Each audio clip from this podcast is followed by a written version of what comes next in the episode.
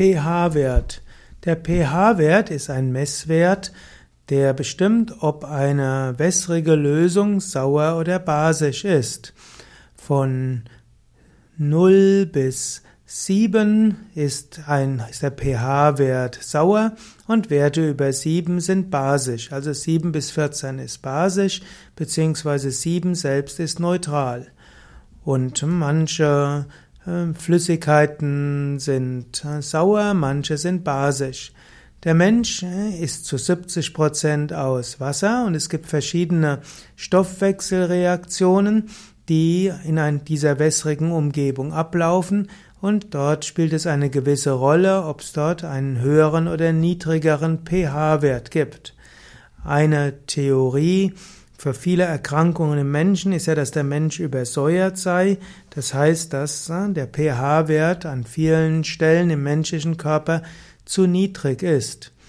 Es gibt verschiedene Säuregrade im menschlichen Körper. Zum Beispiel ist der Sekret der Bauchspeicheldrüse, hat einen pH-Wert von 8, also ist im basischen Bereich. Und das soll dazu helfen, dass die im Magen gesäuerte Nahrung im Zwölffingerdarm neutralisiert wird.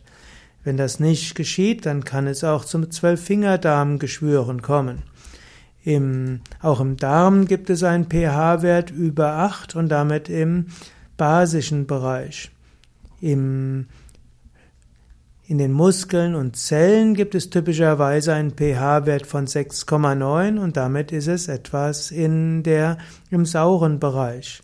Es gibt auch in Blut manchmal pH-Wert, der sinkt, wenn eben ein höherer Kohlensäuregehalt ist. Der Harren ist äh, sehr unterschiedlich.